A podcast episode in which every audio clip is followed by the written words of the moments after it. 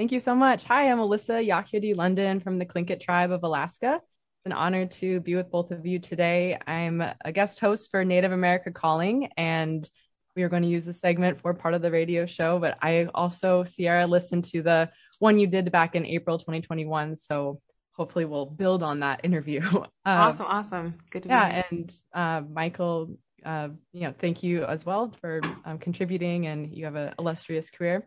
So where I want to start out is I, I want to uh, congratulate both of you for bringing to light so many um, important Native issues uh, across Indian country for the audience that probably doesn't typically see it.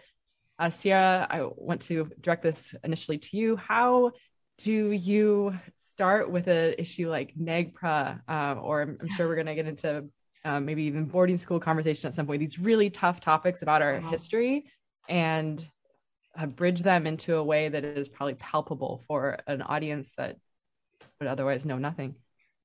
Yeah, I mean, I think growing up, concepts like NAGPRA and about land back and about, you know, repatriation, I grew up with those stories from my aunts and uncles and they were told to me in really dramatic ways. They had, you know, we were kind of natural storytellers in my family and they had twists and turns and they had drama and they had cliffhangers and they had, you know, the beats of a story and so when it came to working in television comedy for 10 years you know you pitch from your life and you pitch stories that are based on on who you are. And the specificity of my life didn't always translate. But when we got into rutherford falls and we had a room of native writers we all started pitching ideas and stories. The History Day episode um, stemmed from Bobby Wilson's wife was a judge at a History Day competition, and just how that is such a singular experience for a Native person that's very different. And and so inherent in a lot of our, our complexities and and stories that have a lot of uh, density to them. They're built in is a lot of comedy and absurdity. I often say you know my experience as a native woman comes with a lot of conflict and trauma but it also is absurd. It's an absurd experience. And i think if you can find a way to to lean into that in a truthful way in a way that we're in on the joke i think it actually um, kind of permeates and, and helps people absorb those ideas um, more easily Thank you. Yeah. And Michael, what was some of the research that you did to inform your character? Did you go to the National Indian Gaming Association conference at all, or give us some insight? I, I wasn't able to make it. I was I was I was working. I, I was directing another show, and um, I was I was jealously looking at my Twitter feed as as Ed and and and Ty and Sierra were there. I was like, ah, I wish I could have. Um, you know, spoiler, uh, I'm not a gambler. Um, so whenever I go to casinos, I'm there for the food. I, am just going to be honest about that and the shows. Um, but what's so beautiful about playing Terry is that uh, so much of the storylines, um, you know, really uh, reflect my my life as a as a as a native man um, in really really great ways. Uh, I think one of the beautiful things about season one is, uh, you know, that we saw Native families um, not in conflict, um, not uh, in dissolution, um, but actually powerful and joyful and um, ambitious. Uh, you know, there's a great, great scene um, uh, with Terry and his his teenage daughter Maya, and I just remember thinking, like, why don't we see scenes of native men and their and their and their daughters having you know you know beautiful funny conversations? Um, and so i was reminded that yeah our lives are absent for the most part from from uh, from our media.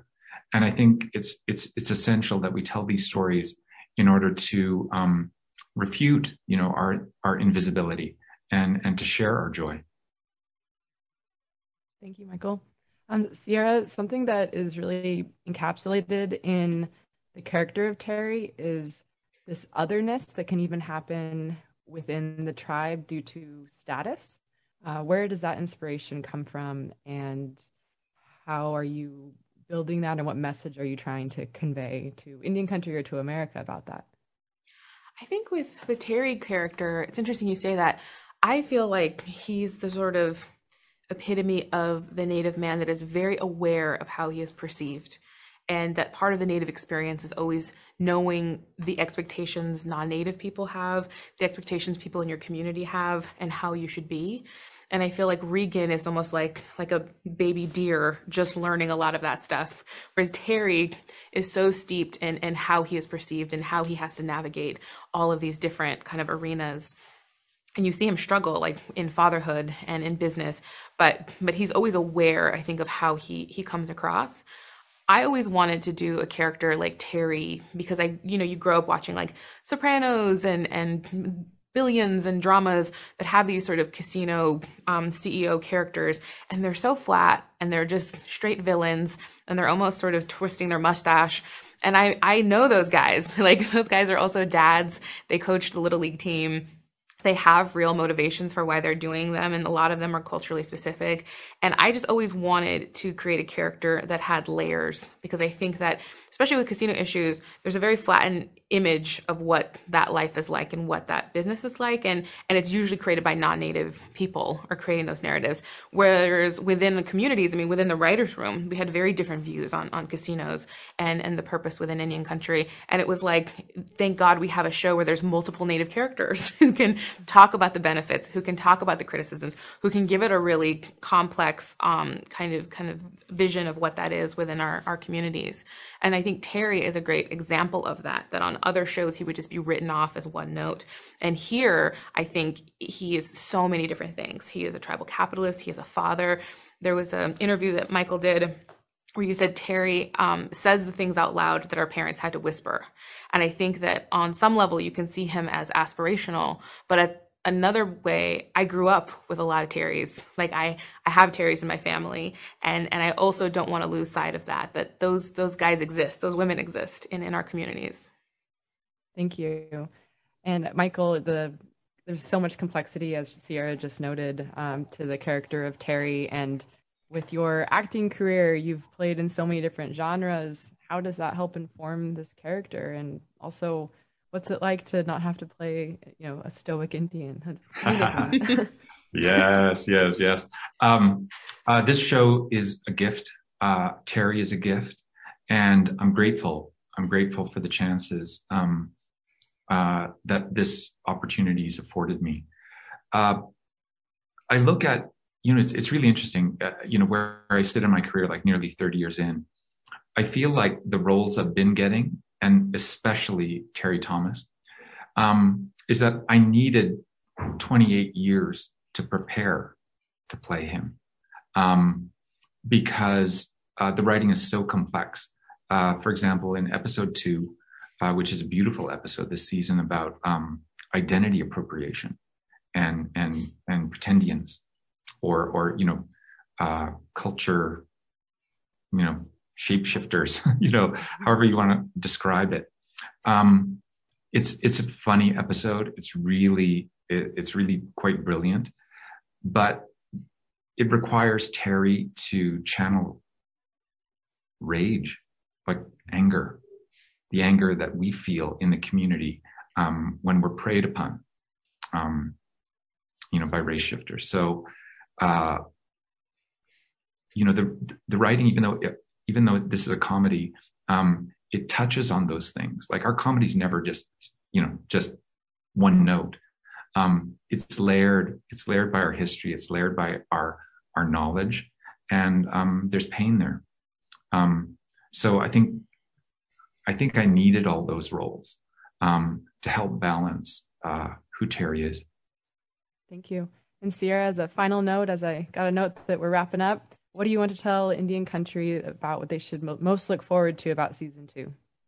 I mean, there is a romance between um, Reagan's character and um, a new character named Nelson, played by Dallas Goldtooth. And it is my dream to be the Navajo Nora Ephron. And it was just such a great experience to see them. And they have incredible chemistry together. And I've always wanted to do sort of like a screwball comedy uh, with Native people. And that storyline is one of my favorites. There's also a lot of romance between um, for Nathan this year and, and so many different experiences. And we have incredible guest stars. And I'm just, I'm so excited for everyone to, to see season two. Thank you. And uh, because these haven't told me to stop yet, uh, what about the mayoral mayoral race? What should we know about that? Yeah, um, we created a nemesis this year for Terry's character, played by Gunna Didio Horn, um, Feather Day, and she makes a play to become mayor of Rutherford Falls. And so Terry and and and Nathan and Bobby all have to kind of band together to sort of win the town. Um, and she's a formidable opponent for Terry, and it's very fun watching them um, sort of knife it out throughout the season. Mm-hmm. Well, thank you so much for contributing to Native America Calling and for all your work on this show. Just an honor to speak with both of you. So, Gunalchéesh, thank you. Uh, yeah, thank you so much. Thank you.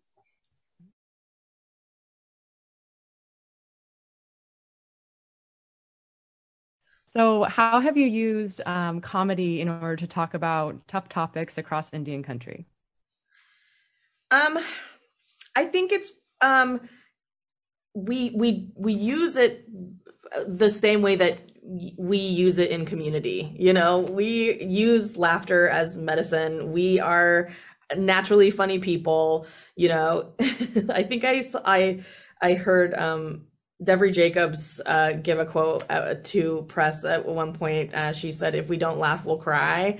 And I think that sometimes that is sort of the stance with Native people. You know, we have to make fun of some of these situations that we encounter because it's maddening otherwise. And um, it's been wonderful to explore them in this context, in a comedy context, where the wider, um, you know, non-native audience can experience it alongside us. Thank you. And Ed, what has been some of the biggest learnings you've had about uh, Native American people, Indian country? Um, I don't even know where to start. So much. I mean, it started in the writers' room of. Well, it started in in some of our very first meetings. Uh, Mike Schur and Sierra Teller Ornelas, we we the three of us really created this this world. Uh, and in those first meetings, um, just hearing Sierra's take on certain aspects of our ideas and and and then building on things. I just started to I was starting to get a glimpse of more uh, just a wider spectrum of of ways to look at this stuff. And then once we all got in the writers' room and we had uh, five or six Native American writers in in the room, um, I it, it was just feeling that energy and the the way that the native community makes each other laugh and being welcomed into that uh, i think it's those those moments where you're kind of like where you have your guard down where you learn the most and you just kind of are appreciating um, the the stories that come up. In a writer's room it's so it's so you spend a lot of time what I, I, like to think of it as steeping the tea where where you're not actually working you're not writing you're not coming up with ideas you're just telling stories. And you're everyone's telling just dumb jokes dumb stories from their lives and like oh that made me think of this and that thing. And it's it's so important to the writing process because you're getting to know each other.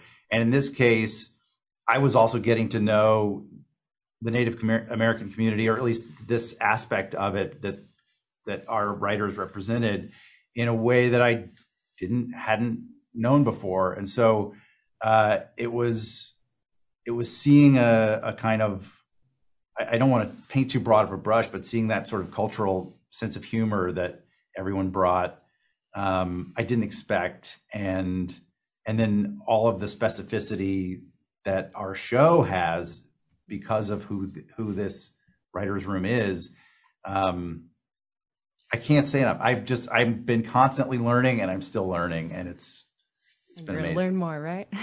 Yeah. thank you ed. Uh, jana i read about your career so far and this has been a long time in the making. The topics that you bring into the show i mean as a native person watching it i'm like oh thank goodness. Like someone's talking about it. How much of this has just been brewing in your mind for um, probably your whole career. Well, yeah, a lot of these stories uh, reflect my experiences in life and also the writer's experiences. You know, we're pulling from um, Tazbah Chavez's, you know, experiences and Bobby Wilson's experiences, you know, Sierra's experiences as native as native people and um but yeah, I think um being, you know, a a native woman sort of centered in a story and getting to play that and and being able to be funny on screen is I never expected to be able to do that. I really didn't have any um, hope that I would even see this role in my lifetime. So to be here and doing it, um, I mean, I'm very grateful that I did, you know, so much comedy, um, you know, in my younger adulthood and um, didn't know that I was practicing for the real thing. Um, but also, uh, yeah, just getting to collaborate with other Native people and to tell stories in this context has just been so rewarding. Um, I feel truly honored to like represent, um, you know, Native women and um, funny Native women, which I think, as you know, we all are, every single one of us. Well, Not an unfunny one in the bunch. I appreciate the representation, even down to the fashion choices. So good job on that. Thank you. Thanks. Yes. and Ed, so Nathan, you know, has a heart of gold, and but can also come across as really clueless. Um, how do you think that approach to displaying the character also helps to uh, will navigate these tough topics of like statues and uh, you know heritage pieces, whether they should be you know owned by the tribe or you know or in someone's garage. You know, in, in that in the case of that uh, episode. So how does presenting the character in that way allow you to navigate presenting these tough topics to America? Well, I think uh, you kind of uh, nailed it in your description. It, it's our way of having our cake and eating it too. So, so uh, we're having our cake because we're we're we have a character who's making really bad mistakes and stumbles and saying dumb awful things sometimes but, but common common mistakes but, right right and, yeah. and that's representative i think of a lot of points of view out there that that are fun to challenge and put and are important to challenge um, and then we're sort of uh, that's our cake, and then we're eating it too because, like you said, we've tried to endow Nathan with a heart of gold that keeps keeps him uh, sympathetic. And if we're doing that successfully, it's a little bit of a magic trick. So um, it allows uh, uh, hopefully someone in the audience to to see Nathan's behavior and be like, "Oh my gosh, maybe I do I do that too, or am I do I think that way sometimes, or have I made those stumbles?" Um, and then if Nathan is still sympathetic, it allows that person to say like, well, maybe I can also be a, still be a good person and do better. Um, and that uh, that's sort of I think when it's operating at its like most uh, when it's really firing on all cylinders, and then as long as it's funny, like as long as we're like also just having fun and being incredibly silly and ridiculous with these things, then um, then I don't know. It's it's hard, but hopefully we're doing it. Hopefully we're pulling it off. Yeah. Even the cringe uh, worthy moments I appreciate because it, it does allow us to actually uh, bring to light some of the issues that otherwise don't get talked about. Uh, Jana, so yeah, my tribe's from Alaska. I read that you grew up in Oregon and that you're Lakota. So you're bringing in a pan Indian identity into these stories that you're telling how are you bridging that and being able to represent what the, the over 500 federally recognized nations in our country? it's impossible. Um, I don't think I'm doing that. um, but you know, we try to all of our writers are from different tribal nations and so um and our cast members as well you know we have a lot of people on season two we do have an alaska native um uh, on you know in our um housing or um, land offices. so we um, we celebrate it. We celebrate our um, nuances and some of the you know wider experiences that we sort of all um, we we are all encountering on our daily on a daily basis, and that's sort of um, the goal of the show is to make sure that we are um, covering some of these broader topics that are more pan indigenous uh, you know experiences but also um, giving the specificity of character and making sure that each character is rich and has a rich internal life. Um, i think that that's one thing that other um, you know in the past, uh, television has done to Native people is sort of flattened us and made us this one, you know, tiny little guest role be, you know, synonymous of everything in Indian country, and it, it always has to do with casinos. It always has to do with, you know, um, you know, sensitivity, cultural sensitivity, or whatever, and they're used as sort of a tool to elevate uh, a white character, or you know, uh, or I don't know. There's just a lot of different ways in which a, a, a native person on screen has been um, sort of diminished to one dimension. So we want to make sure that um, all of our characters they are native, but they're also, you know, a, a leader or um, you know a, a, a stoner or uh, you know they're just like they have many dimensions. There's just a lot of different native people. As you know we are so diverse. We are not a monolith. And we say that in the first uh, season. That's a big message that we're telling that every native person's experience in identity is different from the next even within our own families. And um, so we make sure that we write the characters like that Love that. Obviously, lots more to ask both of you, but thank you so much for contributing to Native America Calling and also creating this important show for Indian country and for America to understand. So thank you, Ed and Jana. See you thank later. you. thank you so much. Bye. Thank you.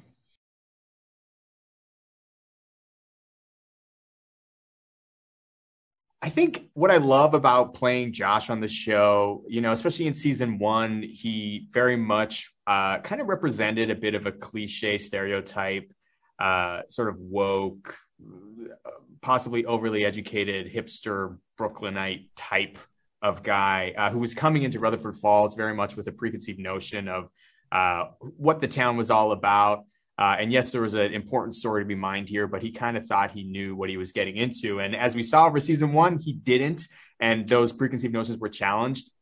And what I love about him is that uh, you know, he left season one thinking that he's he still knows what he wants and who he is, but there was this thing kind of lingering, and uh, I think in some ways he's lying to himself that it's it's Rutherford Falls itself, but uh, in reality, the nice thing about Josh is that he is a kind of just a sweet guy who is following his heart ultimately. And of course, his heart is leading him to Reagan, played by the wonderful Jana Schmieding. Thank you, Dustin. And Jesse, what is the importance of the attitude of your character in order to create some of the dynamics that we see play out in the show?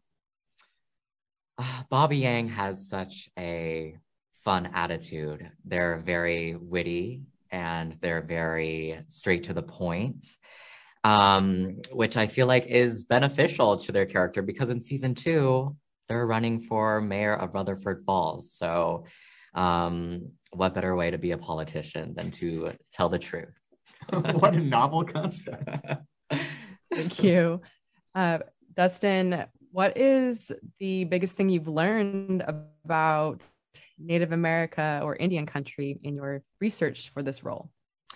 You know, I think one of the wonderful things about the show, uh, and uh, certainly in in leading up to the show and even prior to that, I'm from uh, the Northwest Territories in Canada. So uh, we were lucky enough to be exposed to a lot of the uh, indigenous cultures uh, that call that area home. But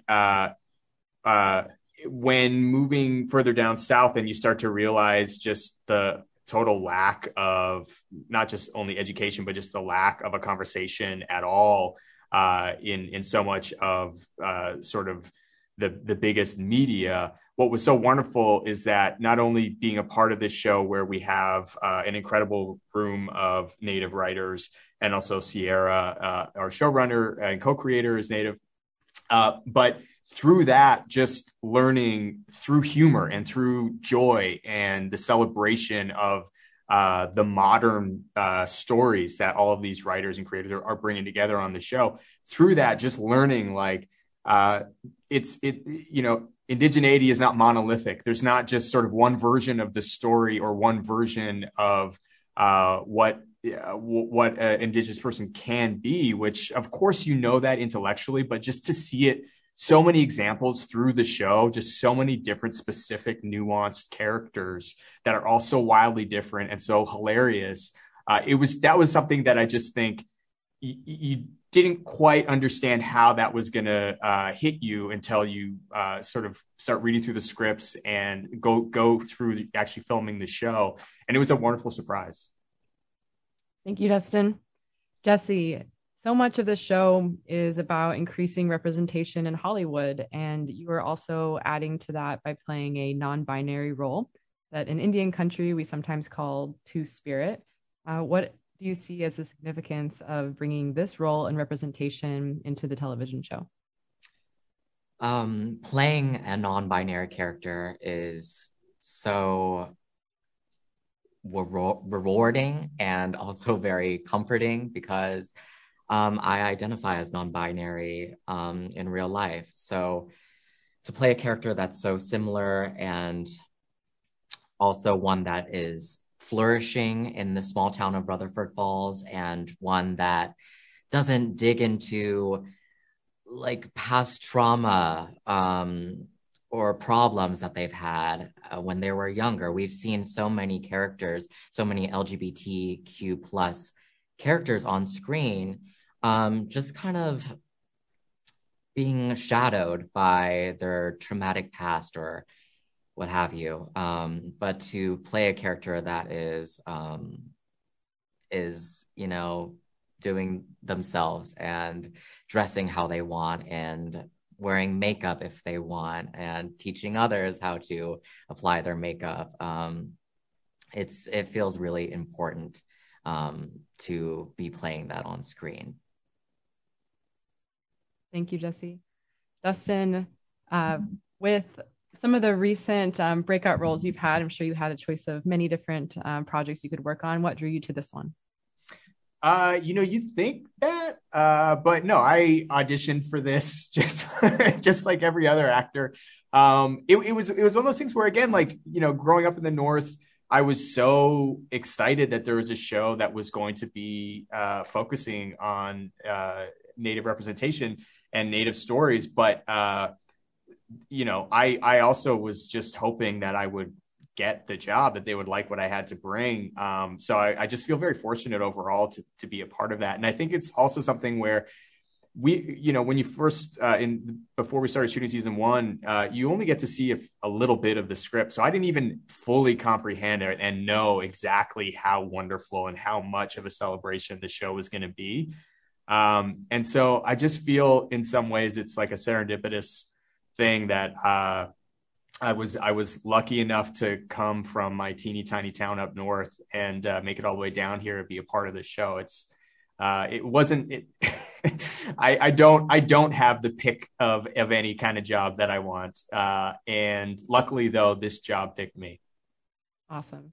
Well, congratulations. Thank you. And uh, Jesse, so even today, I mean, you're dressed very stylishly, and uh, I got to um, know quickly with Jana when I interviewed her about her uh, Native American earrings and the importance of bringing in Native fashion. Can you tell us about the component of fashion that is brought into the show and why that's important? In terms of Bobby's fashion? Is that what you're yeah, in terms of uh, Bobby's fashion or just when you see perception on the um, on set, if you have any comments about that. I just, it's striking to me, you just look very dapper. So I was just building on the um, well, fashionable, fashionable aspect of the show too. Mm-hmm. Um, me myself, Jesse, I'm very inspired by the 70s and 70s fashion and music and movies, and um, I just really wanted to bring that um, to this character. And um, in the 70s, there was what was called the Peacock Revolution, which was um, men started to wear more tailored suits and more feminine style clothing. And um, it kind of created this blur with um, with what you could wear and how you could express yourself. And I felt like that would be perfect for a non-binary character to wear something that is a little more femme than usual. And um, it makes me feel empowered and it makes me feel comfortable. And yeah, this is what I would wear on a normal day. So it's it's fun to reflect um, myself onto Bobby on screen in Rutherford Falls. Thank you, Jesse. Thank you. And Dustin, uh, what has been your favorite memory so far working on either season one or season two?